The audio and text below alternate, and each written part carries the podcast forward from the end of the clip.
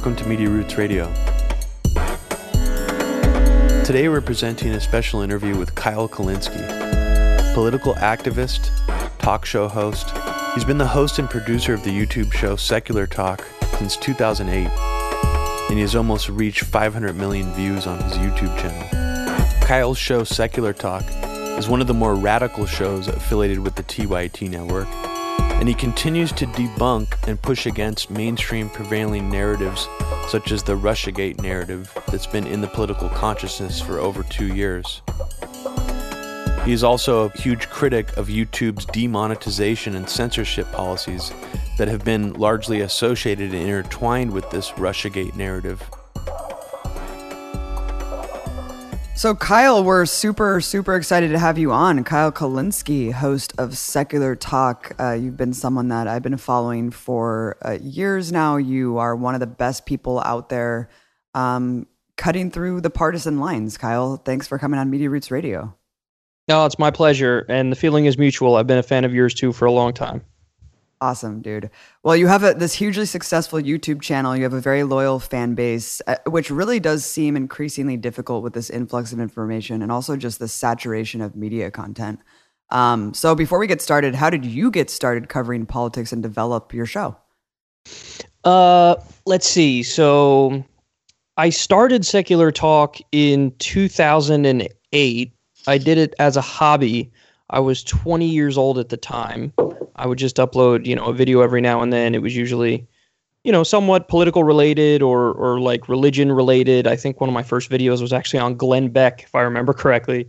Um, and I think around 2010, so two years later, I started doing um, a, a radio show on Blog Talk Radio. And after a while, and I, I went to uh, college, got a political science degree and then after a while, I kind of like decided to sync the two together in a way. So I would record uh, a live radio show, and then later on, you chop up the radio show into little video segments, and then you upload it on the YouTube channel. And uh, come 2012, I believe it was, I started doing, I, I tried to do secular talk full time. And, um, you know, I got kind of lucky in a sense because it took off, and I guess it was just right place, right time kind of thing. And um, you know, I was able to make it work in the long run. But uh, that's that's the general story. I started out started out kind of as a hobby, and then um, decided to kind of saturate the market in a way. When I did it full time, I was like, I'm gonna do this full full time. I'm really gonna go balls to the wall. I'm gonna upload like as many videos as possible, and um, been doing that ever since. Nice. Well, you're really the only people, Kyle. I remember I mean, it, it seemed like there was a there was a rather large void, like uh, even on places like YouTube um, back then, um, going back to like 2008, where I don't remember very many people putting out the kind of commentary you were, besides maybe the Young Turks at the time. So, um, yeah, I mean, you were doing some extremely valuable stuff. There wasn't really anybody. I mean, there were other people, but I really remember. I mean, you've you've been doing this for a long time, and um, since then, there's been a lot of other people who've sort of come into the fray. But what I really appreciate about your work is that you you you stick to your principles, and I know that sounds like maybe a low bar of, of some kind, but it's not because a lot of people haven't in this right. arena. And I feel that you have sort of stuck to your guns and, and remained very progressive, even as you put an enormous amounts of fire towards the Democrats, rightfully call out Hillary Clinton, um, you know, and, and other figures in that movement, where I feel like um, other people have maybe gotten a little too obsessed with that and haven't been going after Trump, but you you do go after Trump at the same time. So I just want to say that I really appreciate that. Well, thank you. I really appreciate you saying that. Um, I, I mean, I try. I feel like it's very it just gets very boring and stale and hacky to just be a, a partisan tribalist. And it's not entertaining. It's not intelligent. It's just like, okay, if you really want to see partisan hacks, you could turn on Fox News, you could turn on MSNBC. Like you have your outlets for partisan hackery. Um, so for me, it's more about you know reading the news, finding you know picking what I find interesting, and then basically having giving the facts and then having my perspective and sticking to it no matter where the conclusions take me. And yeah, I mean, sometimes it comes across as um, as I, I don't know the right word for it. I don't want to I don't want to suck my own dick here, but revolutionary in a way to just talk mm-hmm. about you know kind of stick to your guns even when even when you might uh, make your own audience uh, upset by it. So um, I, I try to do that. I try to not be a partisan hack, and I try to stick to my principles and just kind of give everybody my you know non-interventionist uh, democratic socialist view on things. Yeah, and and the name of your channel is Secular Talk. Um, and I remember one of the first things I noticed about that was I, I kind of almost mistakenly thought you might be like a new atheist when I when I first saw the title of your show. So explain how did atheism drive your politics and what and and just the difference between your atheism and I, and correct me if I'm wrong on that. I'm assuming you're an atheist, but the difference between that and what your sort of your atheism and people like Richard Dawkins and Sam Harris who are, who are sort of taking over the new atheist movement. Sure. So there's sort of like an interesting uh, backstory to this. Uh, I I don't know how old I was at the time. I was pretty young. I was in my teens but I basically started reading. Like I read all of those new atheist books, whether it be you know Sam Harris, The End of Faith, or Letter to a Christian Nation, or Richard Dawkins, uh, The God Delusion, or Christopher Hitchens. I read that uh, pretty much at the same time that I was reading Noam Chomsky when I started reading like Noam Chomsky books. And so, yeah, the whole idea behind secular talk, it was almost like an attempt to kind of bring together in atheist and secular philosophy along with um, you know a progressive leftist worldview. So you're right in in bringing up like the name of the channel it seems like it's got it's kind of it kind of has like a new atheisty uh, feel to it. And you know at the time when i launched it i kind of considered myself like a half half a, a, richard dawkins type character and half like a you know like a, a noam chomsky character so there were definitely I was definitely influenced by all of those people that you just named. But of course, what's interesting is that over time, you know, there's been a, a, pretty much a, a, bigger and bigger rift within those two communities. You know what I mean? And um, mm-hmm. yeah. I wanted to jump in here really quickly because it seems it is really interesting that you came from both of those worlds. Because to me, it seems like the biggest problem with Sam Harris and the arguments that he puts forward is it's too based on science and data and not anthropological or scientific in a, in a sense, or not Chomsky esque in a sense where he's looking at the you know the context or the growth of these cultures like how you know you can't just look at statistics and data alone and say this is the answer to everything. You have to look at how this this data came to be. So it's just an interesting mix that you came from both of those worlds. But what do you think about just that kind of line of thinking of of the Richard Dawkins and Sam Harris, where you know Islam is the ultimate evil, and you know our our morality and and our intuit our intent is really ultimately what matters most. Well, that's kind of what led me to uh, ultimately be significantly more in the Noam Chomsky camp than you know the that camp. Is that um, they their analysis is not really sophisticated. And, you know, I had, I actually spoke on my channel to Sam Harris, and I remember really trying to get to the brass tacks of what his beliefs are when it comes to foreign policy. And I just remember basically his only point that he kept reiterating in different ways is that, well, listen, if Dick Cheney had his druthers, he would want to make Iraq like Nebraska. Like that's what he kind of kept saying over and over. And I thought wow. like what a silly like that's just such a ridiculous way of of viewing the world. It's almost like you can just brush aside all of the crimes committed by US empire and yeah. And, and just kind of say, well, listen, they I guess he means kind of well, therefore you can't really look at us like we're the bad guy. But of course, if you go to the evidence, and this is something Noam Chomsky does better than anybody else, you find out very quickly we do what we do around the world for natural resources, for money, for power, And the idea that on any level we're concerned about altruism or human rights or being the world world police is honestly laughable. I mean, our top allies, uh, Israel is an apartheid state. You know, Saudi Arabia is an absolute uh, theocracy and a dictatorship. The idea that like you can look at the way the United States acts and think, well, no, I mean we we kind of mean well. That's just factually wrong.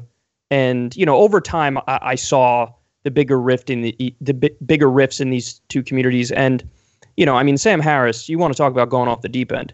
As soon as you started being like open to the idea of race science, like with the whole Charles Murray thing, if you're feuding with Ezra Klein, something is wrong with you. That guy's like the most milk toast neoliberal on the planet. You know what I mean? And you're he's trying to make it seem like Ezra Klein is unreasonable because he doesn't agree with Charles Murray or he's not open to Charles Murray's ideas.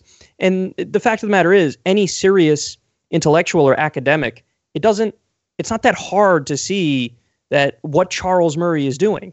You know, it, it's like a very it's barely trying to mask his bigotry and his racism with his work. So the fact that you know Harris kind of lumped him into the um, like, oh no, he's just not being politically correct. Like, it, no, it's not that. It's not that he's you know factually wrong about the stuff he's pushing, and it's not that it's a dangerous path that he goes down. It's that oh no, he's just not politically correct when he talks about race science and when he says like, hey, maybe we should totally uh, gut the social safety net because we can't help those uh, poor minority communities anyway. So yeah, over time I have seen um, how far off the rails, you know, somebody like Sam Harris has gone, and ultimately why uh, I find myself significantly more in agreement with a guy like Noam Chomsky. Yeah, the race you, science thing is is hilarious because they act like it's this forbidden knowledge that's been, you know, a push back from society because it's politically incorrect. No, it's been debunked by scientific circles. That's why it's been pushed down and that's why it's forbidden because it literally is a debunked hoax science. And Ezra Klein presented that to Sam Harris in like the kindest way. You know what I mean? Almost like holding his hand and walking him down right. the path. Trying a little too hard to be like Yes, being very conciliatory and very much like, "Hey man, listen, I'm a fan of you. Like I like you." Like I'm not saying like he was really bending over backwards to be really nice about it to Sam Harris, and it's almost like Sam Harris couldn't help but go to to the same thing he says over and over whenever he's in a position like this, which is like you know he plays the victim. You, oh, I'm being taken out of context. I'm being misrepresented. It's like, stop! You're such a whiny baby. I know. It's like I just read an essay from you, and it like, you know, what what point am I not taking you out of context? At one page, two pages, three pages. Exactly. I'm not sure he's ever, you know, uh, engaged in a major disagreement with somebody and not walked away saying I'm being taken out of context and you're misrepresenting me. It happens every single time. And it doesn't matter how much, like when I had that talk with Sam Harris on, on my channel a long time ago, I was really trying to stress to him, like, listen, dude, I'm not your enemy. Like, I've read your work. I liked a lot of it. But I was giving, I was presenting genuine cre- questions that I was interested in his answers about foreign policy, for example and but he had this shield up the entire time and basically started the conversation by berating me for even bothering to speak to somebody like Glenn Greenwald. He went he went out of his way to say Glenn Greenwald is not even a journalist. Wow. dude, he has a Pulitzer. Like wow. Who, who says that? I mean, what a ridiculous thing to say. That's crazy. Yeah. That's um that's really funny, Kyle. And I, I actually forgot that you had Sam Harris on your show. And that's sort of fascinating that he would berate you because you would think, as someone with the name of your show, Secular Talk, who knows that you've read his books, would be more kind or or just like yeah. you know try try to almost convince you where he's coming from. But it sound sounds like he used the most I mean, by basically saying that, oh, Dick Cheney would have turned Iraq into Nebraska, so he meant well. It's almost, I mean, it's almost cartoonish as saying, well, Thanos meant well because the reason he wanted to kill half the universe is to make the universe better. It's almost that ridiculous. Yeah, and it's also, you know, the idea of like, and he does this with stuff like torture, like, well, theoretically, are there any uh, possible circumstances where maybe we should engage in it in order to save more lives? And it's like, well, do you not realize how these things are actually empirically used? Forget about theoretically. Look Right. at Yeah. empirically how it's used. I mean, we tortured people at Abu Ghraib, we tortured people at Guantanamo Bay, and uh, when more and more information came out, and the more we learned, the more it- it was crystal clear we were torturing innocent people. I mean, we're talking about uh, Bush and Cheney cut a deal with Afghan warlords and Pakistani warlords after 9 11 and told them, hey, listen, you send us uh, people who are jihadists because we got attacked on 9 11 and we want to get them back, basically. And then uh, guess what, guys? It turns out uh, warlords from Afghanistan and Pakistan are not that trustworthy because what they did is they rounded up their political opponents and they sent them to us. So, Yeah, I mean, most of it- them were more dark skinned, you know, Arabs because a lot of those people that we worked with were were were not. So like a lot of the people ended up just you know it's like oh they you know they look like they look Arab or they look like jihadists so must yeah, be like the idea of like Dick Cheney standing there, like, you know, going through evidence to figure out whether or not this is somebody who we should really be holding. No, I mean, we didn't give these people due process. And this, by the way, this is just like a, a clear example as to why due process is really not debatable. It's non negotiable. You need to have due process to make sure in any circumstance that the government actually gets it right. You know what I mean? But also, the fact that we did torture, it'd be bad enough if we tortured and we did torture people who w- were terrorists because that's still not okay but we did it and the people were freaking innocent you know so it, the idea that like you can intellectualize and theorize about these this stuff when the empirical evidence points to the fact that we've become the monsters that we're trying to avoid i mean that's the thing i was never able to get over with with the guy with a guy like harris it's like it's so flippant and dismissive about when we do fucked up stuff. You know what I mean? And just kind of brushing it under the rug as well. I guess we mean well and we have good intentions. And that's just a, a, a terrible misreading of the situation. It's massively unempirical and it's laughable. Well, yeah, and also just that everyone thinks that they everyone means well. I mean, it's really, really insulting to say that you know um, Al Qaeda to to them they are doing the right thing, right? I mean, every group means well, and according to their beliefs and philosophy and the way that they grew up and and whatever their cause is. So I just find it really bizarre this American exceptionalism and basically um, empire ba- baby syndrome. I like to call it. These people are empire babies. They can't see outside of their own like entitlement. And Um, also, mhm. Abby, it, I, I like to call it uh, American supremacism because that's uh, effectively what it is. Uh, Everybody uses the term American exceptionalism, and for whatever reason, that that has like a more benign ring to it. But really, another word for exceptional is supreme. So we're talking about American supremacism, and that that basically means, I mean, we're a nation that lo- loves to talk about equality, like oh, everybody's equal under the law. But what's hilarious is at the same time that people talk about equality, they'll they'll believe in American exceptionalism, which is like, well, no, it's one or the other. Either you believe everybody's equal, or you Right. believe America is above and better than every other nation. Yeah, and then and then to, to go along with the Sam Harris thing, it's like you uh, you're honestly like you know you claim that you're an atheist, and so these notions of like evil and good are, are laughable and cartoonish. Yet you by default are almost like believing in the concept of evil because you're saying that the you know you're otherizing and dehumanizing these groups of people that you're like, well, they mean bad, we mean good. Um, therefore, we can carry out these mass atrocities on these other people who obviously don't have good intentions. I mean, it's just insulting. he loves to bring to bring up that I- intentions point and he loves to say you know like hey well if we don't mean bad then you can't put us in the same moral category as actual monsters who mean bad and my response to that is, is this let's say somebody leaves their house uh, to go to school or to go to work on a monday and they run over somebody with their car totally by accident. They, they didn't mean to do it, but it happened. Okay. Now, yes, it is true that under the law, we have a different category for that. That's technically not murder, that's manslaughter, right? But what if that same person left their house on Tuesday and ran over two people again? What if they left their house on Wednesday and ran over another six people? What if they left their house on Thursday and ran over 20 people? What if they left their house on Friday and ran over 27 more people? That is the United States empire right there. The idea, like, well, I mean, look, we don't really mean bad, but sure, we increased drone strikes by 432% in the last year, and we've killed thousands of civilians. And, you know, the list goes on and on. We're bombing eight countries right now. We have two full scale wars going on in Iraq and Afghanistan. And, and we could talk about this stuff all day. The fact of the matter is, when that body count keeps ticking up, it's not a matter of brushing all that under the rug and going, yep, I mean, it's we mean well and it's better to have us as a world leader than everybody else.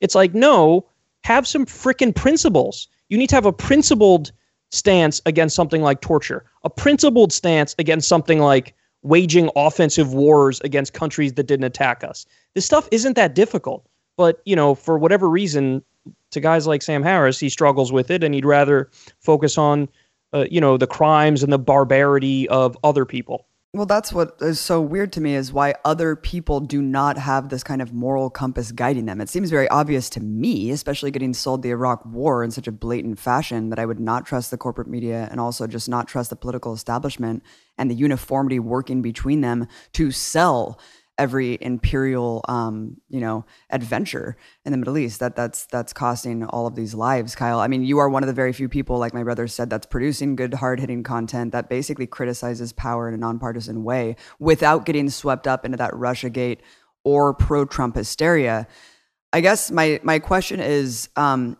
do you sometimes feel like you're the only sane person in the room? Because I feel like you know after the DNI report came out, where I was actually listed inside the report as one of the reasons that we have Trump, um, and kind of this crude analysis of RT, and it's been been such a broad, all encompassing term, the RussiaGate, you know, notion. Um, that it's even hard to like pinpoint what are you even talking about when you say Russian meddling. And in all of this hysteria, your YouTube channel was hit really hard where you now actually have to play around with like words and titles in order to get your your content seen. So talk about what happened, why you think you were targeted and how you kind of wade through these mass hallucinations on both sides of the political aisle. Oh, that's a that's a hard one to answer. There's a lot of reasons why uh, YouTube channels like mine have been hit. I mean, probably it, it first it first goes back to uh, Adpocalypse. Now, Adpocalypse was there was a story about you know like a mainstream ad for like Kraft or Coca Cola or something somehow got on like a Nazi channel, and what happened was the establishment media took that and then ran a bunch of hit pieces against YouTube and tried to portray this as some like some systemic issue that YouTube hadn't dealt with, as if like all these Nazi and white supremacist channels were just, you know, swimming in money from mainstream advertisers, which is simply not the case. They had algorithms in place to prevent this from happening. So 99.9% of the time, genuinely hateful content is not getting any ads. But what happened was establishment media used that to attack YouTube. Then YouTube flipped out and basically totally cut funding to independent news and politics uh, for about a two week period. Uh, so I was on some sort of a blacklist. I know David Pakman and some others were on uh, some sort of a blacklist. And then we, after a while, we somehow got off the blacklist, but there was a, a funding cut of about 50%. And that 50% cut has been permanent. And yes, yeah, so what we have to do now is we basically kind of try to walk on eggshells and you see it in the titles of my videos how i add some like weird symbols over the top of letters and stuff to try to skirt the algorithms.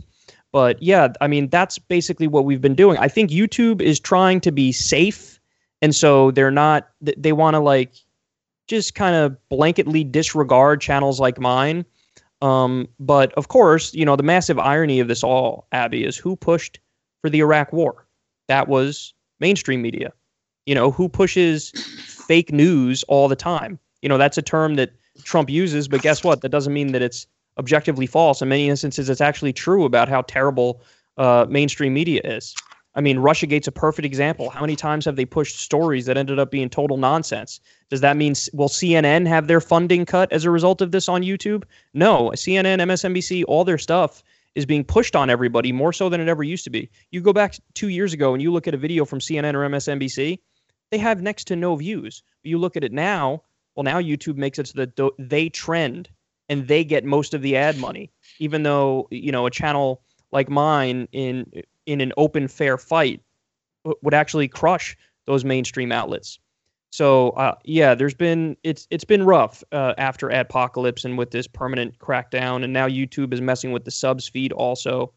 Um, but to get back to the first part of your question, what was it again? Uh, do I feel like the only sane person in the room sometimes? yeah, I mean, just how do you um, wade wade through these mass hallucinations? I feel like it's either people who are just, you know, full throated Russia gate, you know, Russia did this to us and, and not being able to see the forest through the trees, or just pro Trump people who are like, Trump is fighting the deep state, uh, you know, that kind of thing. The storm is coming. Yeah. I actually think, in a way, that that's actually a benefit for secular talk because, yeah, there, there's very few out there who are doing what I'm doing. So it's almost like we should have a natural advantage because we're right. actually making sense. That's a good point. Yeah. Yeah. But yeah, at the same time, because of all the you know the issue with the, the new algorithms on YouTube and the way that they try to tamp down on on our kind of content, it, it does make it more difficult. But I actually don't feel like the only sane person in the room because you know I'm a I'm a big fan of your work. I'm a big fan of Ron Yakalik. Uh, you know, I'm a fan of Jimmy Dore. I'm a fan of um, Humanist Report, Rational National. There's a lot of these people now who are uh, you know kind of rising through the ranks and and having an impact, despite the fact that in many ways the YouTube system is rigged against voices like ours. Totally. And just just a, a side note, um, I don't know if you've heard about this recently, Kyle, but uh, just along the lines of RussiaGate hysteria, um, one one thing we didn't get a chance to mention um, in our last podcast because it happened in between was um, a journalist by the name of Babchenko um, was yes. uh, faked wow. his assassination in Ukraine insane. and actually uh, pretended to die in front of family members and the press. And then he appeared a few days later as, "Hey, I'm alive, guys." It was actually a staged event because Russia was trying to kill me, and we were trying to sort of you know, thwart their assassination attempt. So I just want to throw that in there because that's just how weird things continue to be is that the media ran with that. Oh, Putin killed another journalist. Now what are we going to do? Now what is Trump going to do? And then he's actually alive. He faked his own death. So Yeah, you see this with Syria too, like how terrible the reporting has been. I mean, how they bombed in Syria before we even knew, before there was an investigation about the alleged chemical attack. Right, and right. every single media outlet, like CNN, called Jimmy Dore a conspiracy theorist because Jimmy Dore said, Where's the evidence?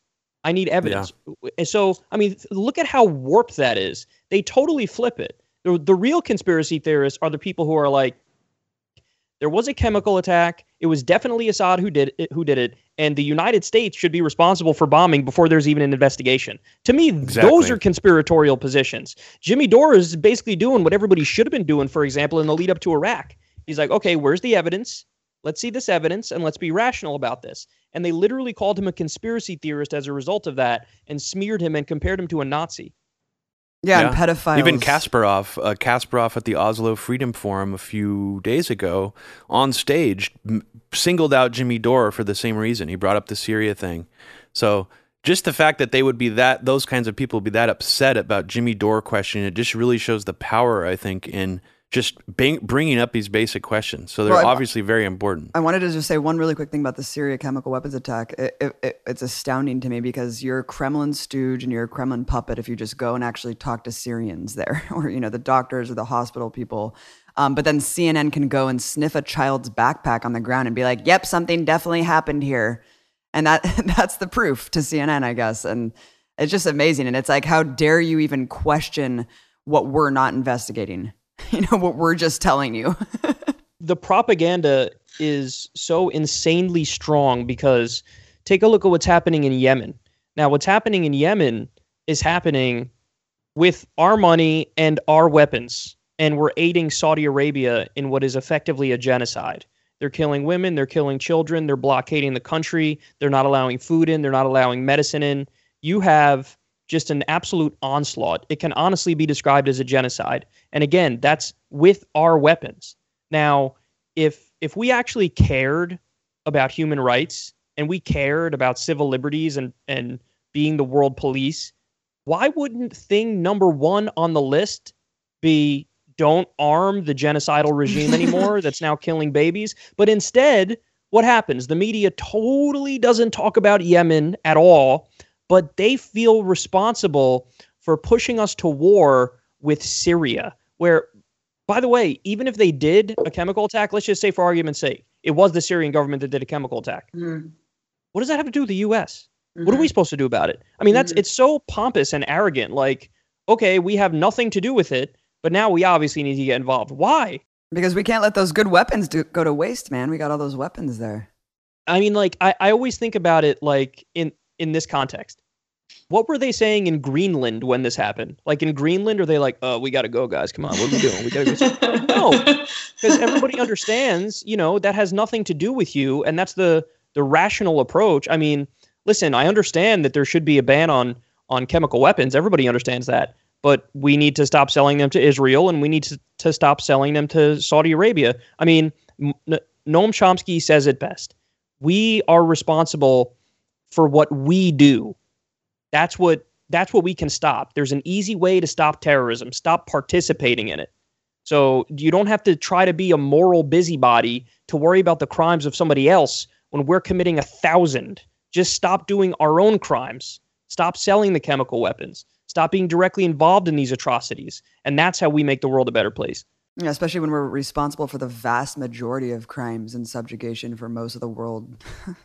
Absolutely. I mean, look at um, when it comes to violating international law, there's nobody close to us. That's yeah. for sure. What you were saying earlier, Kyle, about American supremacy, I mean, it's really the the underpinning for how people could, you know, be so much more concerned about what Assad's doing to his own people uh, compared to like our own crimes is because our own crimes by default are they're not crimes they're done for altruistic reasons and they're actually to help people so if we if we commit some crimes along the way trying to help people like having to torture people then that's ultimately okay because it's done so it's uh yeah it's it's very depressing how you're seen as some kind of anti-american hater if you spend most of your time in journalism focusing on American war crimes and crimes overseas because that's what people should be doing, frankly. So, and how terrible is the resistance? Because listen, this is these issues that we've been talking about. Uh, they would never admit it, and they probably don't even know it. But these are issues that you could win an election overwhelmingly if you fought for these positions and if you actually believed in it and if you argued for it. And and actually, Trump to an extent when he campaigned proved that. I mean, Trump was the only Republican that half the time he was like, "Why are we in these stupid wars? We got to get out of these stupid wars. It don't even make sense. We need to rebuild our own country. That's what we need to do." And like, the, uh, can you imagine a Democrat that's out there and hitting all the right points, saying, we increased drone strikes by 432%. We need to stop that. We need to pull out of Iraq where we wasted $7 trillion. We need to pull out of Afghanistan where we wasted $2 trillion.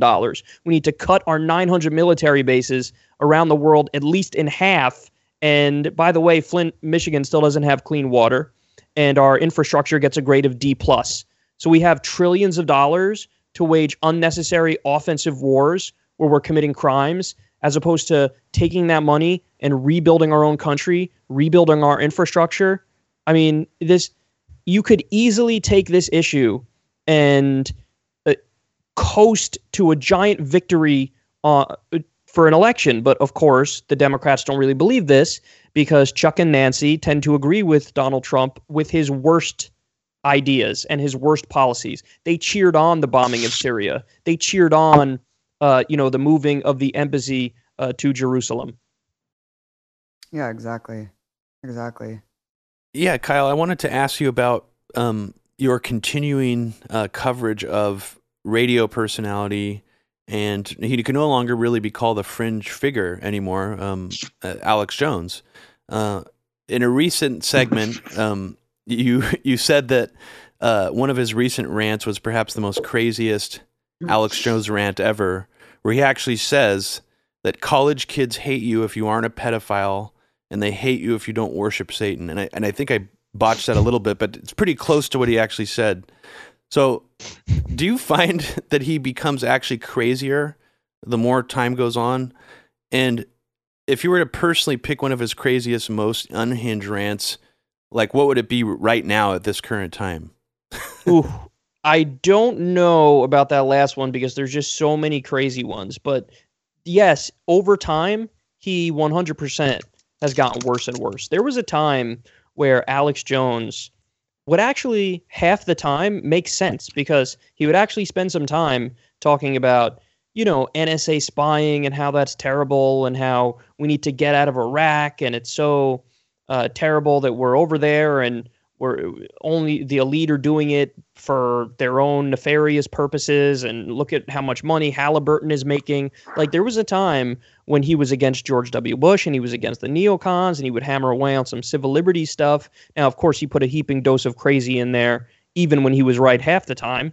But yes. yes, over time he's become, and this kind of happened to Glenn Beck too. Over time, he he kind of got like a, a little fundamentalist, like a little really uber religious. And like I remember he did a segment where he said that Obama and Hillary Obama and Hillary are demons and uh, we know that because they smell like sulfur and that's one of the key signs. I remember covering that covering that story going, "Dude, you're going like full Pat Robertson on us here." So oh, yeah yeah, over time he's definitely gotten crazier because he's gotten kind of fundamentalist. And then also now there's no consistency in his worldview. So I covered a story the other day how he he uploaded on his Infowars channel this like shitty dad joke that Ronald Reagan made. I was just going to ask you about that. Yeah, yeah. yeah please, was, wait, explain what this that. is really quick. it wasn't even like funny. It was it, uh, some so- story about how a Republican politician um, didn't have a platform so, but he was at a farm, so he gave a speech in front of, uh, you know, a cow pie or whatever, whatever the hell. And this is the first time a Republican gave a speech from a Democratic platform or something like that, basically saying the Democratic platform is shit. yeah. and it's like it, it was wor- it was worded in a weird hokey dad kind of way, and like the title was like Ronald Reagan devastates Democrats from the grave with with facts and logic. and, and, then the comments were like, "The Gipper, oh my." My God, the Gipper, the best president ever. And it's like, well, hold on, man. I thought you were building a brand as this anti establishment, conspiracy right. theorist, edgy kind of guy. And now all of a sudden, you love Ronald Reagan, who is the epitome of the establishment in every imaginable way, and Donald Trump, the president, who has ultimately become the most establishment president I've ever seen. So you're not edgy, you're not cool, you don't even have consistency in your worldview, and you're fucking crazy. So yeah, I like going after him because it's just such a wealth of material. Like when I'm when I'm prepping for the show, um, you know, there's a lot of websites I go to and I'll read various articles on whatever the issue may be, healthcare, taxes, you name it. But then I'm always like, you know what? Let me stop by Infowars real quick because I'm sure I'll find something tasty here. Well, I love it because you're you're one of the only Alex Jones critics that I see doing stuff about him that goes after him for being a hypocrite instead of just being this total crazy, you know, kook that no one should take seriously. I, and I, I feel that that's actually really important to do because I feel that a lot of you know even Democrats that I would run into back during the Bush era would listen to his show and get valuable information right. out of it. So so I just want to emphasize that what you're doing is really important because um, I don't think most people realize how much of a role Alex Jones has sort of played in alternative media going back to the Bush administration. And as you said, it's it's so inconsistent that he would be praising Ronald Reagan in any way, shape, or form um, when I remember him talking all about the neo Reaganites and how Reagan was basically a neocon puppet. And this is, and, and, pretty much all of the people from, you know, some of the worst people from the Reagan administration ended up crafting the Iraq War. Um, so yeah, it's very interesting to see his evolution, and that's l- largely seems to have come from Roger Stone's relationship with Alex Jones. Um, yes, and I don't know if you saw this recently, Kyle, but this was where I was like, okay, now Alex Jones is going to have to say something when after Trump hired Bolton. And the very first segment he did about it was him and Roger Stone talking about how Bolton's a good guy. they didn't they didn't mention anymore that he's a wow. neocon um, which actually Roger Stone had mentioned previously in the previous year. But now he was just this great guy who was a nationalist and he's an anti-globalist and he's going to clean house. And I was just like, wow, that's that's really going far for Alex Jones. So yeah, yeah, he um he on the night that Trump bombed Syria, he cried on air and he was against it. but the very next day, he act like that didn't happen, and he and he was totally back to being pro Trump. And I was like, what a buffoon this guy is, man. I mean, he's such a sycophant. He's such a sycophant. And again, I mean, I made this point a thousand times, but how are you not an establishment outlet now when you are arguing every single day in favor of Donald Trump, who has become the ultimate establishment president? So, like, you're not edgy. You're just a, a, a crazy propagandist. And then also, I wanted to mention, I think he knows about our show, number one. Number two, he's not happy about us because yeah. he responded in a roundabout way. Um, when so I covered him. I think some other people covered covered this as well, uh, and some and it was and it was uh, uh, there was a tweet that went viral over this. But Infowars pulled down a video of one of their like young reporters who's just you know really bad at their job interviewing this oh, the, socialist. the Venezuela eat rats thing where she was like, "Do you know they're eating rats in Venezuela?" Yes, it was such a great like that. The socialist was so cool. She was just like, honey, I just want people to have health care.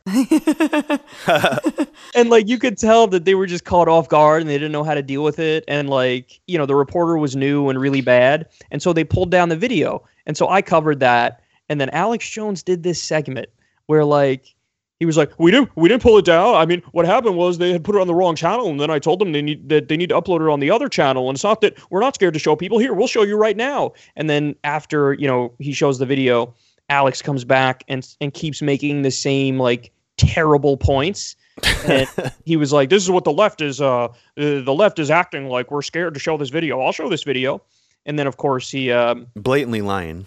Yeah, and then uh, I I was like, "Oh, great! This is another opportunity for me to cover this exact clip talk about how he just used the worst arguments I've ever heard in my life." And so I did it. So I think what's interesting about Alex Jones is that he just doesn't he he never has anybody giving him a reality check and like you know kind of letting him know like dude you're not that good at what you do. Like you're kind of bad.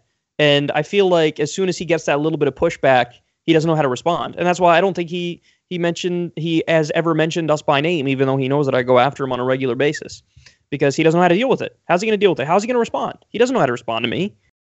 Yeah well, no he doesn't, he, he doesn't know how to respond to intelligent people that's for sure and he doesn't know how to respond to informed criticism against what he's doing. He only knows how to respond to the people who pick the low hanging fruit, I think. So Yes, exactly. He went after Ben Shapiro recently, and that I mean, you want to talk about a, a, a fight amongst losers.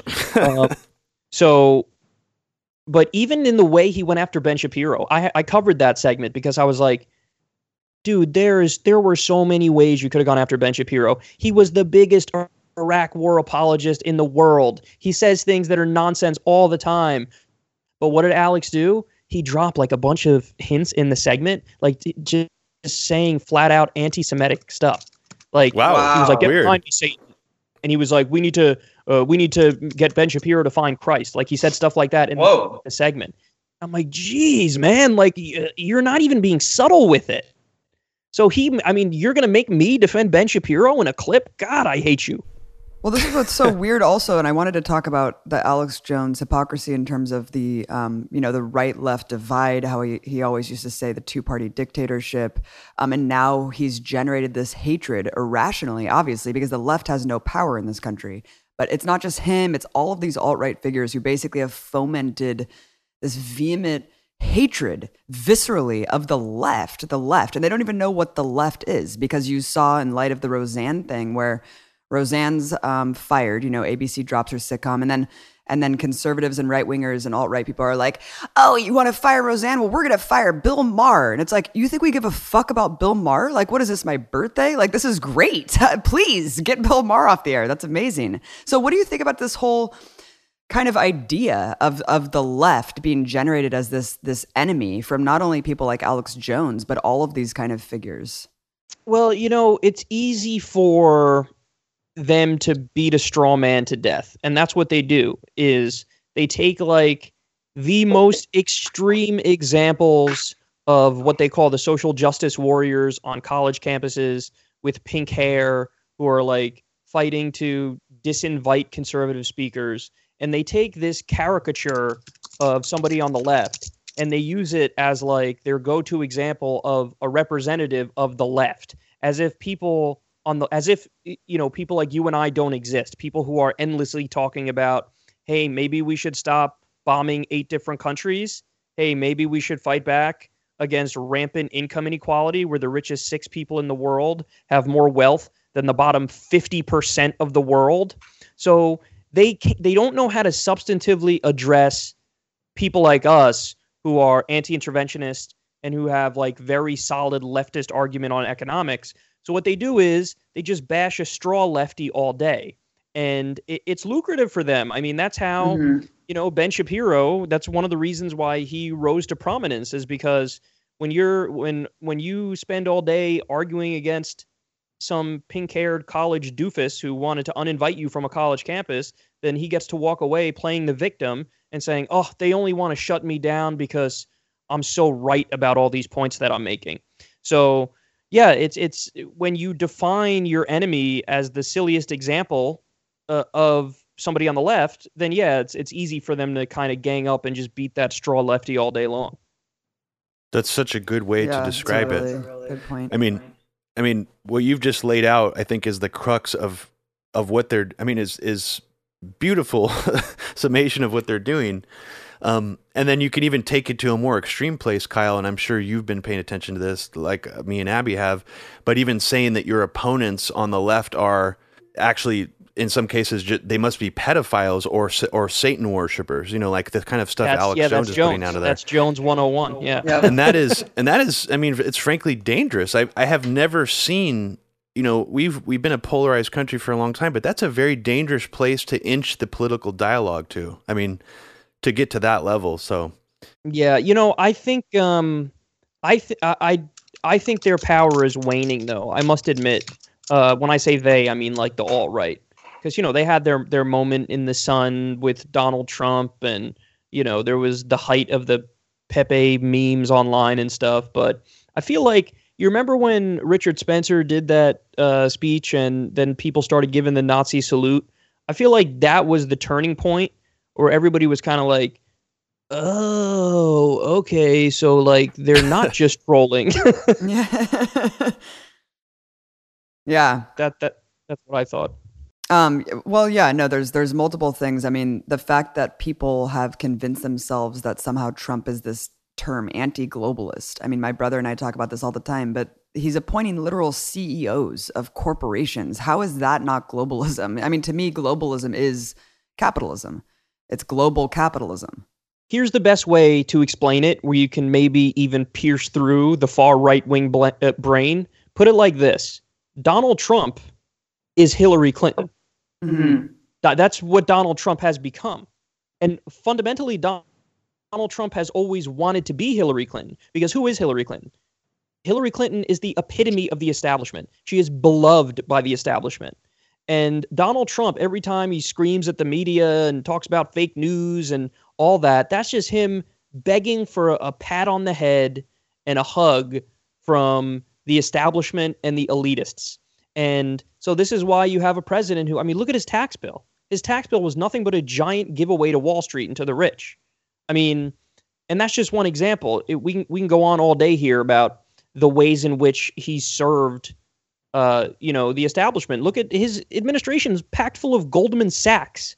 I mean, who are we kidding? This idea that he's anti-globalist or that he's anti-establishment? No, I mentioned it before. He fundamentally is the establishment. He's doing deregulation out the wazoo. You know, he's basically uh, handcuffing the EPA so they don't uh, get to protect the environment. Like I said, with the tax bill, massive cut of uh, the corporate tax rate, for example, gutting of the estate tax. I mean, what we're dealing with here is the ultimate establishment president, and then the only difference is sprinkle in some mean tweets. So yeah, like, exactly. He's this internet. He's not troll. diplomatic. Exactly. Yeah. He's not diplomatic. He doesn't know how to, you know, be a smooth talker like Obama. But ultimately, that's what he is: an establishment president plus mean tweets. Yeah, and and in terms of expanding the empire, I mean, you said it before, upping drone strikes over 400%, civilian casualties more than doubled. I mean, he already said he was going to kill families. He's carpet bombing neighborhoods. He wants to build up Guantanamo, stronger, bigger military. He's sent more soldiers into Somalia. that died, regime change in Syria, Venezuela, and Iran, constant fomenting to um, overthrow their you know leaders there. Um, defense contractor stock skyrocketing, where he's on the phone as an, a de facto arms salesman in chief, hucking killer drones and surveillance drones. And then there's the whole hypocrisy about, you know, from the Democratic Party about arms and the NRA. Meanwhile, we're the largest arms dealer in the world. So it's just, it really falls on deaf ears, Kyle. But but let's let's hone in on that idea of Trump being anti-war and and um, anti-deep state and draining the swamp because going off of everything that we know, right? That Trump himself encompasses the empire. He he really reveals the mask. I mean, he removed the mask of what the empire really is, and he's he's unabashed in this kind of bloodthirsty warmongering, especially with the people he surrounded himself with. Looking back at the 2016 election, though, do you understand how people got sucked into believing Trump was anti interventionist and was going to drain the swamp? But also, now that we know that he has zero intention of doing that, how is it possible that even some libertarians like Justin Raimondo of antiwar.com have still convinced themselves. Like I see these people every day still saying Trump is anti-war, anti-interventionist, and draining the swamp. I mean, this is a guy who fucking is trying to, to overthrow, like I said, where are they on Maduro? Where are they on Iran? It seems like these people are only anti interventionist when it comes to Syria only. I know this, I just threw a lot out there, but no, yeah, that's just it, for those people, Abby. I think I guess it's just like a wishful thinking on their part. I mean that, and that's me being kind to them because I mm-hmm. Take the other approach, which is they're massively ignorant or they're flat out stupid. You or know what grifting. I mean? Yeah. but maybe yeah. maybe it's wishful ignorance. But yeah, I mean, I I always felt during the campaign that I had more sympathy for some of the Trump voters than I had for like a Mitt Romney voter because Mitt, Mitt Romney was upfront about the fact like 0% of Mitt Romney's message was populist on economics and anti-interventionist. Right. Mitt Romney was the most standard Republican imaginable. So when I looked at everything he said, I looked at the people who were, you know, choosing to vote for him and I was like you guys are just dumbasses. Like but with Trump, yes, half the time he made non interventionist arguments, and half the time he made populist arguments on economics, like with the trade deals, for example. And he was, uh, you know, he said, as a Republican, I'm not going to cut Social Security, I'm not going to cut Medicare. So I had more sympathy for for the Trump voters during the campaign than I would for any other Republican who they might vote for. But like you pointed out, now the evidence is in. Now we know which side of this he's really on. So I don't have sympathy for these people anymore. I did if they voted for him and they thought they were going to get something populist. Okay, I can see why you would do that. Um, but ultimately you didn't get that. So at this point, yeah, now I'm I'm at the same level I was with the Mitt Romney voters where I'm I'm ready to just look them in the eye and say, "Hey dumbass, wake up. If you don't see what's happening here, you don't want to see what's happening here." Yeah, good point. Really, really good point.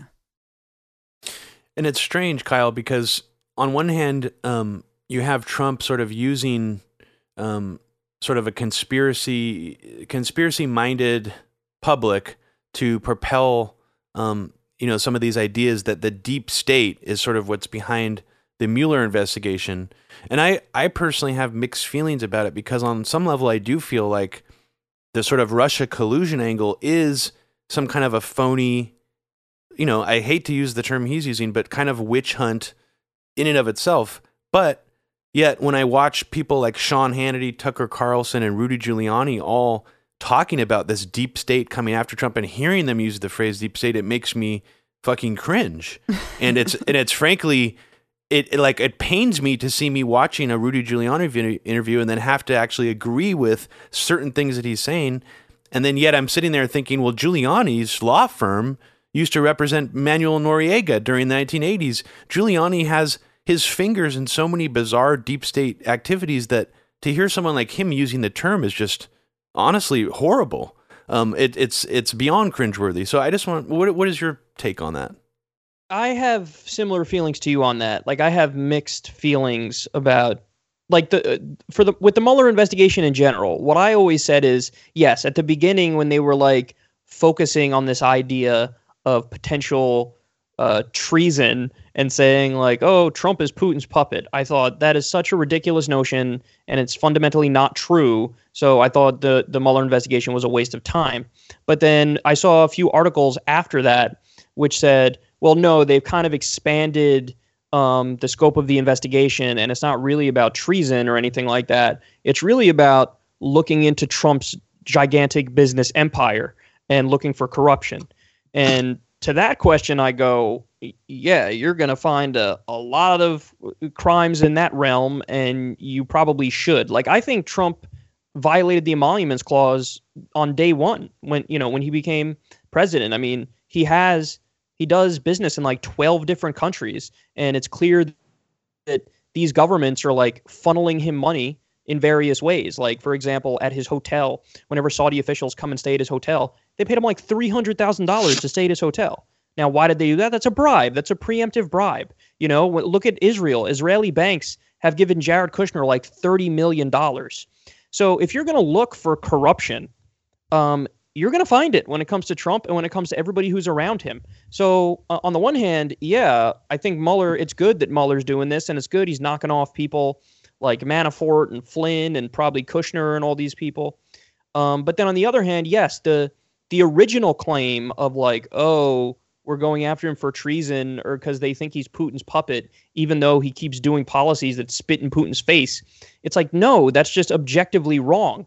Now, on the question of the deep state, yeah, you know, it's a weird thing. I think originally they were against Trump completely because they Trump was a wild card. They have they had no idea what he would do as president, no idea how he was going to act, and they kind of put him in the dangerous category, in the same category that they put Bernie Sanders, in the sense that like, okay, he's dangerous to what they want, what the deep state wants, you know, the, what the CIA wants. Um, but what I don't understand is now he's proven over and over that he is going to do exactly what the military industrial complex wants, exactly what Wall Street's want, what Wall Street wants. He's doing it. What I mean, they couldn't in their wildest dreams imagine they would have gotten a president that would be that would do this much for them. So what I don't understand is why, given that scenario, they would still be against him. I mean, the only thing I could think of is maybe they still view him as a wild card and they view him as unhinged, and they'd rather have somebody who's like calm and servile to them. So they might be against him, but you know, I, I really don't know. I feel like there's probably a split in in the deep state in that many of them are pro Trump and then some of them are uh, against Trump. And I agree. Again, on on the Mueller point, yeah, I'm I'm kind of with you in that the heart of it I thought was BS, but what it morphed into, it might actually make sense if they can nail him on just run of the mill corruption or money laundering or something like that. Yeah, I think that the the deep state, quote unquote, is definitely factionalized. I mean, there's obviously um, factions. You know, there's the neoliberal faction, there's the neoconservative faction, and then there's this evangelical wing. So it's it's cartoonish again to just paint you know the entire government or say like oh well the media hates Trump therefore he must be good. I mean no. What about Breitbart, Infowars, Fox News? I mean they all have their arms of the media apparatus that they use to bolster their credibility, but um, uh, the the wing that is really interesting to me is the evangelical wing because obviously we know that's who's benefiting the most from Trump being in there as the ultimate puppet for the Mike Pences, the Betsy DeVosses, the Jeff Sessions, and the Pompeo. Frankly, I mean, this is a guy who talks about the rapture constantly, who scares the fuck out of his colleagues, um, talking about the end of times. These people represent such a large swath of society, yet they never had someone like a Trump that they could hitch their wagon to um, which is why it's so dangerous. Again, focusing on just how he's an internet troll, right? This internet troll. Meanwhile, what is he doing behind the scenes? What are these policies doing? The Fifth Circuit Court judges that are all from like the year 1500 who are pushing back policies that are going to take decades. I mean, these judges are going to be in there for decades. Um, so let's talk about some of the most dangerous people in the Trump administration right now. There's a lot. It seems like everyone is horrible or the worst version of whatever this position, you know, should be filled with um, to refill the swamp. So I don't know the evangelicals, the warhawks. What do you think is is the most dangerous aspect, and and maybe players? John Bolton. By far yeah. and away, it's John Bolton. He by far and away is the worst in, uh, actor in the administration. Um, virtually all of them are bad. I think Pence is a super hawk. He might not uh, show those colors as much, but I think he is. I mean, this is a guy who credited his career to Rush Limbaugh on the floor of Congress. That shows you how rational he is. He questioned evolution on the floor of Congress. Jesus. Um, Mike Pompeo said he thinks Edward Snowden should be executed. Um, you know, Gina Haspel is a war criminal and a torturer, and she's now the head of the CIA. I think all of these people are devastating. You're right in that um, some of them are are of the neocon variety, and other ones are neocons by virtue of the fact that they're evangelical fundamentalists and they actually believe in end times. But ultimately, it's the worst of the worst in that room. I mean, I think I've said this before jokingly, but John Bolton makes George W. Bush look like Noam Chomsky because he, he never he never met a war he didn't like and he's always been the most upfront about uh, you know among all the neocons he's always the most upfront like yeah i think we should do regime change in iran like yeah i think we Yeah. should uh, bomb north korea i think he floated nuking north korea like he just Yeah. casually spoke about it right. so Like two months before he got in there, he wrote an editorial saying how we should preemptively strike North Korea. Exactly, right. And these are the guys who and this is the thing about Trump is like half the time he said non-interventionist stuff on the campaign trail. But what Trump would do is he would say everything and then just hope that you pick out whichever thing you like and then you vote for him, you know? And I think that Trump has shown over and over that whoever's in the room with him telling him stuff, that who he that's who he ends up listening to. I mean, he did this with um with pharma. He he spoke about how oh we need to lower the uh, price of these prescription drugs, and then Bernie Sanders proposed that amendment. Of course, Donald Trump didn't support it. All it took was one meeting with the pharmaceutical lobbyist, one, and then he changed his mind and he said no, we're not gonna we're not gonna uh, try to lower uh, pharmaceutical drugs, uh, the cost of pharmaceutical drugs. So if they, that's what happens when he meets with one pharma lobbyist, imagine him in a room surrounded by Mike Pence, Pompeo, John Bolton, Gina Haspel, and all those cretins. I mean, you know, it's it's the worst thing imaginable, and that's why I mean he ultimately pulled out of the Iran deal. You know, I mean, Yeah. it, it's Well, let's you- let's talk it's about hard- that briefly. Sure, hmm Well, it's hard I to wrap your mind around how stupid that is. It's just hard to wrap your mind it around is. how terrible is. that is. So when Trump pulled out of the JPOA, I mean, what was what was your general reaction to that, and how much movement do you see in the Trump administration right now in terms of you know potential war with Iran, or at least rolling back things um, to the you know George W. Bush era? Yeah, I think they're. I- honestly think that people like Bolton are working behind the scenes and they're just looking for an excuse to start a war, because there's no reason. I mean, when you have the IAEA, the International Atomic Energy Agency, coming out and saying Iran uh, followed the is following the deal, and we verified it ten times. When they come out and say that, and you decide anyway that we're going to pull out of it, well, you they, it, I mean, the only conclusion I could come to is the U.S. is simply not interested in peace. You know, because then they, they make these disingenuous arguments like, "Oh, this deal made us that Iran was definitely going to get a nuke." It's like, what? You just made that up. Like the deal says the exact opposite. Number one, number two. Even without that, Iran has kind of been forthright and upfront about the fact that, well, we don't really want it, and you know, the Grand Ayatollah is like, uh, we think it's un-Islamic and and all that. So there was literally no reason to believe that this is going to help them get a nuke or something like that. But they keep making that disingenuous argument, and then they do something which actually makes it much more likely that Iran would decide, like, okay, we're going to get a nuke. And by the way, how the hell can you blame them if they wanted it for deterrence? I'm not saying they should get it. I'm not saying it's a good thing. But if you look at the United States and what we did to Iraq, uh, what we did to Saddam Hussein, what we did to Gaddafi, I mean, that, you know, that's the only thing that could serve as a deterrent. So they pull out of this deal where Iran is following it. By the way, we had already violated the Iran deal because we passed sanctions. I mean, we didn't have all we had to do was give them back their own money under the deal and not sanction them. And what did we do? We sanctioned them. The deal, uh, they were following it. It had been verified 10 times. And so the only reason for the United States to pull out is because they're looking for an excuse to try to do regime change. And I think that's what's happening. And how many times have we seen this? This is what they do. This is the MO. You know, th- they'll look for an excuse to do something like that. Yeah, um, absolutely. Um, This might feel like a, a slight bit of a a segue that's odd, but I really appreciate all of your economic analysis, and I and I really want to get this in there for our listeners because I know that we focus a lot on foreign policy, and just considering the fact that um, you know the the top one percent basically seized and siphoned, I think eighty five percent of the um, economic recovery since the two thousand eight collapse. You know, and how Republicans basically belittle progressives for saying single payer is this pipe dream, you can never have it um, you know, it, it's completely outlandish to think that this could happen in America, let alone, you know, or in California, let alone the rest of the country. So I don't know. I know you've done a lot on this. What is your response to that argument that it's just it's just too outrageous to consider doing single payer in a country like this?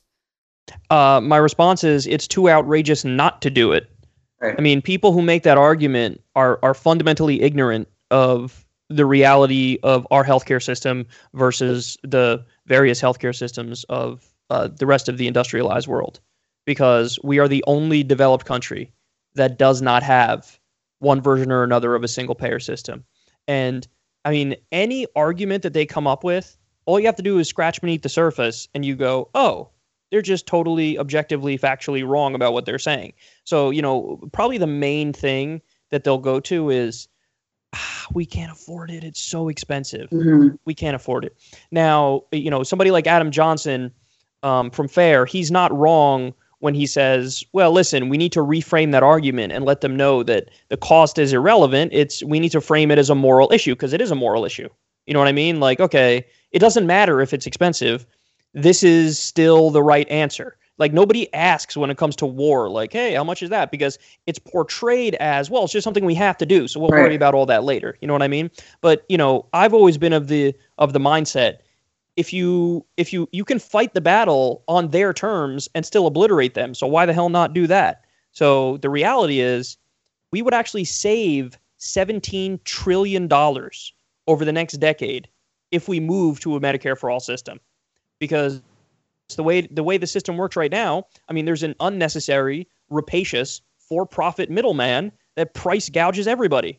So if we just get rid of that middleman and have a single-payer system, and then of course you get, I mean, single-payer systems, even putting aside the rapacious, unnecessary middleman, it still costs less, and they cover everybody in these different countries, and they have better health outcomes. So, you know, this is one of those things that um, it, it's a very it's a very American thing to even bother debating this because right. it, basically all the evidence is in. We have solid, conclusive answers on this, and basically the only thing that's been dragging us back, uh, it's the right wing propaganda in this country, but also the fact that at least half of the Democratic Party, the so-called opposition party, uh, isn't even in favor of it because they like to do, you know, they're technocrats, they're neoliberals, they're, they're tweakers. You know, it's like, well, maybe we could expand it if we do these new rules and if we implement the old right wing Heritage Foundation individual mandate plan, which is Obamacare, and if we keep the root of the system, a for profit health insurance system. So that's the real problem. The problem is every Republican is against it. Uh, it, I should be clear. Every elected Republican is against it because actually a plurality of Republican voters are for it um, and half of the Democratic Party, the elected Democrats, are against it. Meanwhile, 61% of Americans are for it. And think about that, Abby. They're for it, and they're not even they're not even really all that well versed on the issue. Right. So right. what does that tell you? That if you had people making the argument all the time, strongly, like that number would be it would be like a universal background check number. Like 95% of Americans would be for it and and and of course we live in an oligarchy that's controlled by corporations so it doesn't matter. There's that 30% cap. It doesn't matter if americans want something or don't want something. There's still a 30% chance of it passing. It depends on if the corporations want it or not. But i mean americans not only pay more than the rest of the world for healthcare um, but like i said i mean so many trillions of dollars just being squandered and wasted not only on wars but just being siphoned by the 1% um, and it just seems it just it just so so absurd that we just can't have nice things, right? And Dianne Feinstein, who is somehow still the senator in this in this state, the most progressive state in the entire country, and she claims she's like, I support a single payer system, right? But when that healthcare bill passed in California a couple of years ago, she rejected it, and she rejects single payer actually. Um, and eh, you know a feasible single payer system. So it's just these fake progressive fronts that when you get down to the brass tacks, they really don't support these issues, but it's just all couched in this rhetoric that they really do. So again, to your point, that people actually have no idea, and if they did know, it would be a ninety five percent support in this country. I think that this really comes down to the nature of the Democratic Party because you again you you have not shied away from criticizing Hillary Clinton and obviously brutally criticizing the Democrats. And and as well you should. I mean, everyone should because they really do. You know, they, they've embraced corporate power to such an extreme. I mean, also just kind of hijacking this revolutionary language and identity politics to to sell neoliberalism and corporate power and protect it. Um, but you also co-founded the Justice Democrats, which is essentially trying to change the Democratic Party from within, electing progressives um, into Democratic seats across the country. So I'm coming from a more cynical place where I feel like the Democratic Party is is you know they are doing exactly what they are designed to do, like protect corporate power and continue corporate power. Um, you are more optimistic, where you think that it's possible to change it from within. So let's let's talk about that. I mean, why do you think that it's worth saving, and also how do we save the Democratic Democratic Party at this at this point in the game? So I, I disagree a little bit with your framing there. I think that um, you know I'm one of the co-founders of Justice Democrats, and we chose mm-hmm. to go down this path more as a matter of necessity than anything else. So let me explain what I mean. When we were uh, launching this this you know this plan here to try to take back the Democratic Party and overrun it with basically democratic socialists. Um, we, of course, the first question that we all uh, brought up and discussed was okay, well, why would we even do that when we could just start a third party? Like, that would be a better idea. Let's just start from scratch. And it, you know, it something feels more pure and feels cleaner and feels better when you do that. It's like mm-hmm. just leave all this other BS behind and let's just go down this path. Now, here's the problem. Uh, basically, the number one problem that we ran into. It's very simple ballot access. Mm-hmm. So if you try to do a third party, to say that it's rigged against third parties is the biggest understatement in the planet. It's more than rigged against third parties. I mean, they're they actively just block the idea of third parties from taking over. Now, even despite that, I've kind of been clear from the beginning of this whole process that um, I- I've told my audience, listen, if I lived in a state that that had open primaries, I wouldn't be registered as a Democrat. I would burn my fucking Democratic registration card immediately. I would totally be an independent in the blink of an eye. So I'm not by any stretch of the imagination against third parties. I mean, I mm-hmm. voted for Jill Stein. I live in New York. I voted for Jill Stein in the 2016 election. So I support independents who are for progressive uh, policies. I support in uh, I support uh, third party people who are for progressive policies. I'll support Democrats who are for progressive policies. Hell, even if there's an odd Republican who is running on the policy ideas I like, I'll support it. So, as a matter of principle, I'll support people who believe in the policies I believe in across the board. But it was simply a matter of just sheer pragmatism that even when you look at the Green Party, for example, they don't have ballot access in like two states. You know, like they've got, I think, in 48 states, they don't have it in like two states. And then if you were to try to start a third party from scratch, uh, it would be even harder. Like, don't get me wrong, Abby, it is massively rigged against mm-hmm. progressives mm-hmm. taking over the Democratic Party. Like, we're not blinded about that either. Like, we we see what the DCCC is doing. We see how bad it is. So it's rigged against uh, us too. Don't get me wrong. But basically, our analysis when we did the math and crunched the numbers at the end of the day was it is slightly less rigged against taking over the Democratic Party. In other words, we think with sheer numbers we could just overwhelm the establishment and take them out that way, um, than it is if you were to try to do it the third party route. So you know that that was my general breakdown. But you know the final point I'll make about that is I actually think there's too much made of this debate anyway because mm-hmm. uh, what I find is that whenever I talk to anybody about you know this debate when you get down to it, everybody kind of says the same thing, which is, "Hey, listen, man, I'll support I'll support people wherever they are as long as they're for the policies I'm looking for." And those policies, of course, are you know, uh, single payer, and the wars, living wage, free college, and we can go down the list here legalize marijuana and the drug war, yada, yada. So uh, I find that everybody pretty much agrees on this anyway, and there's just a little too much of this debate made in the first place, but it was more of a tactical thing than anything else.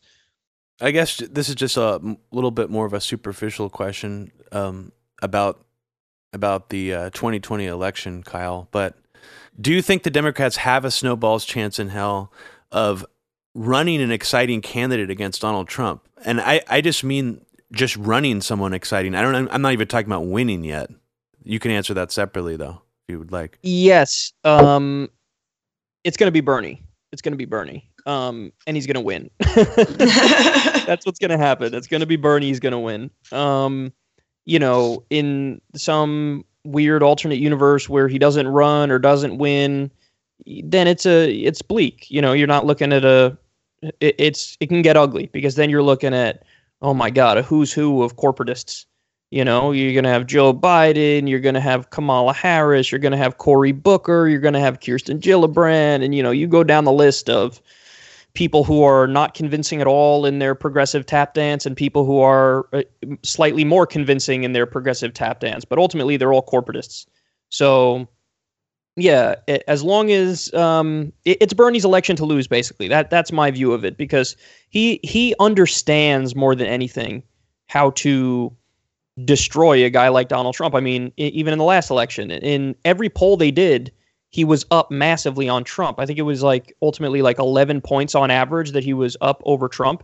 And mm-hmm. what he does is he neutralizes everything about Trump that people find appealing. So the thing about Trump that was appealing is that like, hey man, he's like a wild card and he sounds anti-establishment and he like he's going to be a wrecking ball and maybe he'll fight for us.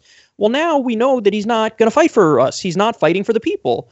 So when Bernie eh, steps up and he starts making all these anti-establishment noises, well, guess what? Then Donald Trump's anti-establishment noises don't sound as convincing to people when you have somebody who's actually anti-establishment on the stage.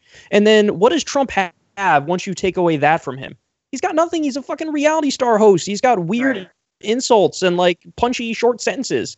Bernie doesn't care if you insult him. He's a thousand years old. He's got bad posture. You know, he doesn't give a shit. You can insult him all day long. He'll be saying and they're talking about single payer and Medicare and uh, raising the minimum wage. So it, it's his election to lose. But yes, to if for whatever reason it's not him, oh boy, look out because you're going to have the smuggest Democrats in the world who are like, well, obviously Cory Booker is going to be Donald Trump. Oh no, he just lost because that can happen. He, Trump has a chance at a second term, and that's something virtually no establishment-minded Democrats would admit right now. But don't you think that the establishment Democrats are dumb enough to actually do a complete repeat of the 2016 election and and just do everything in their power to sabotage Bernie's campaign because we know that his economic policies would ultimately threaten them more than essentially a fascist would.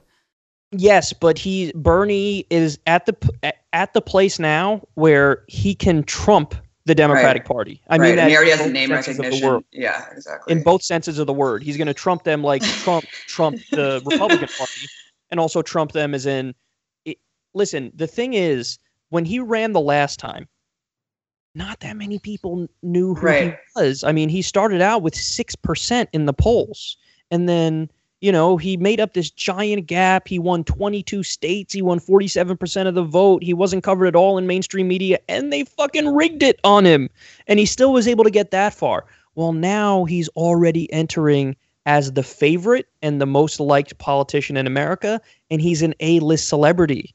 He's been all over the place since then. So the thing is, they they don't even realize it now, but they they let him in the house. Like the the mainstream media now let him in the door, and he's in there and he ain't going anywhere else. So he starts with a with that advantage, and then from there on, it's just going to be just a giant wave. And what what'll happen is the same thing that happened with Trump and the Republican Party. Remember, you have to remember what the Republicans did to try to defeat Trump. At first, they were like, huh, "We got it. We'll go with a serious person like Jeb Bush," and then they went, and then they were like, "Okay, okay, fine. Jeb's not working.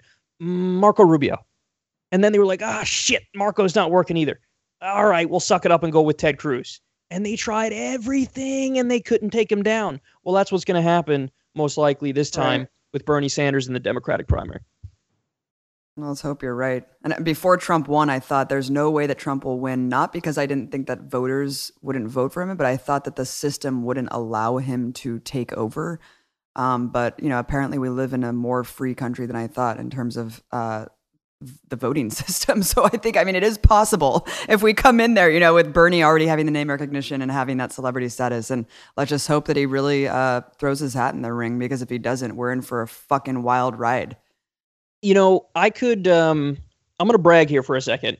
If whoever's listening to this, do yourself a favor and go back and look at some of the coverage I did right when we learned it was going to be Hillary Clinton versus Donald Trump, oh. because I was sounding the alarm bells from a mile away. Really? I was like, listen, listen, this is the worst case scenario. And yeah. my reasoning was even though he's crazy, even though he's a buffoon, even though he's a reality star, the bottom line is he sounds like he's more against the system.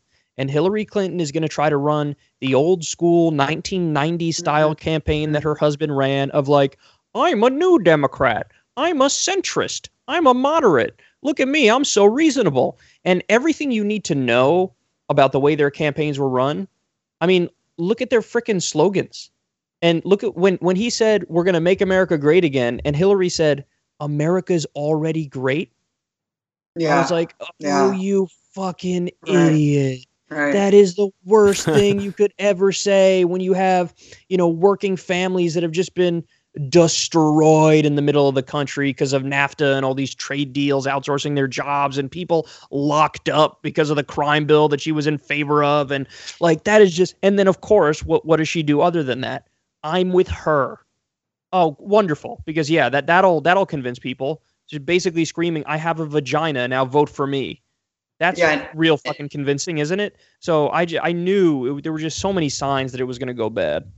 Yeah, and then the whole um, look at the other guy. I mean, just we're not Trump, so you should vote for us. But it reminds me of how I interviewed Larry King, or Larry King interviewed me once, and he was like, "Why are you walking around so angry all the time?" He was like, "Look at people are walking around smiling," and I was just like, "What the fuck is wrong with you, dude?" I was like, "Do you ever leave like Chelsea, Manhattan?" Like, do you ever fucking go to the rest of the country and like look around, man? And I think that that's really epitomizes Hillary Clinton's logic there. Everything's great. Like, what are you guys talking about? I mean, she didn't even bother to go to the Rust Belt where she lost these states. We know that. I mean, she lives in this goddamn bubble. And I think a lot of these people do who are obsessed with Russia, Russia, Russia. They can't see what's right in front of them, Kyle. And, and they popped champagne on election day before the vote started Imagine. rolling in because they were so convinced she was going to win. Imagine. And that's ex- that speaks to exactly what you're talking about, which is that in her world, which is the DC elite circle and the Wall Street circle, so among wealthy people in New York and DC, there, there wasn't a question. They all are in favor of her. So she got the misimpression that this is what it looks like around the country. Yeah. That like everybody thinks she's glorious and she's wonderful and oh my god, it's going to be so historic because a woman's going to win and but no, everybody saw through her and everybody knew that, you know, she's voting for her is voting for the status quo. And people couldn't stand the status quo. So they, they'd rather roll the dice on a lunatic than go for the safe thing that's guaranteed to not help them. But but she's a prop comic now, Robbie. Remember she had that Russian hat on. Well, yeah, I mean she's been one for even during the campaign. I was just going to say she to show how much she was in touch with the sort of general public, she pulled out the hot sauce in that one radio interview. oh God, yeah, yeah. And, uh, uh, while she was on, uh, you know, a mostly black radio station. Exactly. Yeah. Wow. So it's Uh-oh. just, I guess, and then the the other thing, I mean, it's like not only was she so out of touch, it's just, and you know, she's just not likable to people. Yeah, as well. it's true. Yeah, that's just something that people, you know, even the resistance will never talk really about how likable she is. You know, they'll just yeah, talk about all these accolades she has because they can't even say it. Unfortunately, you know, it really does drive me crazy the focus of the Democrats because, like you like you said, Abby, it's just it's Russia, Russia, Russia, nonstop Russia, and then every now and then they'll sprinkle in some Stormy Daniels, and then every now and then they'll they'll sprinkle in. I love this one. They use this nonstop. Uh, Donald Trump another person has left Trump's administration as if like high turnover in the administration is something that's like overly compelling. Like imagine for a second Bernie Sanders was president and we're a year in and there was high turnover over in his administration. How few shits would you give about that? You'd be right. like, I do not, not even close to caring.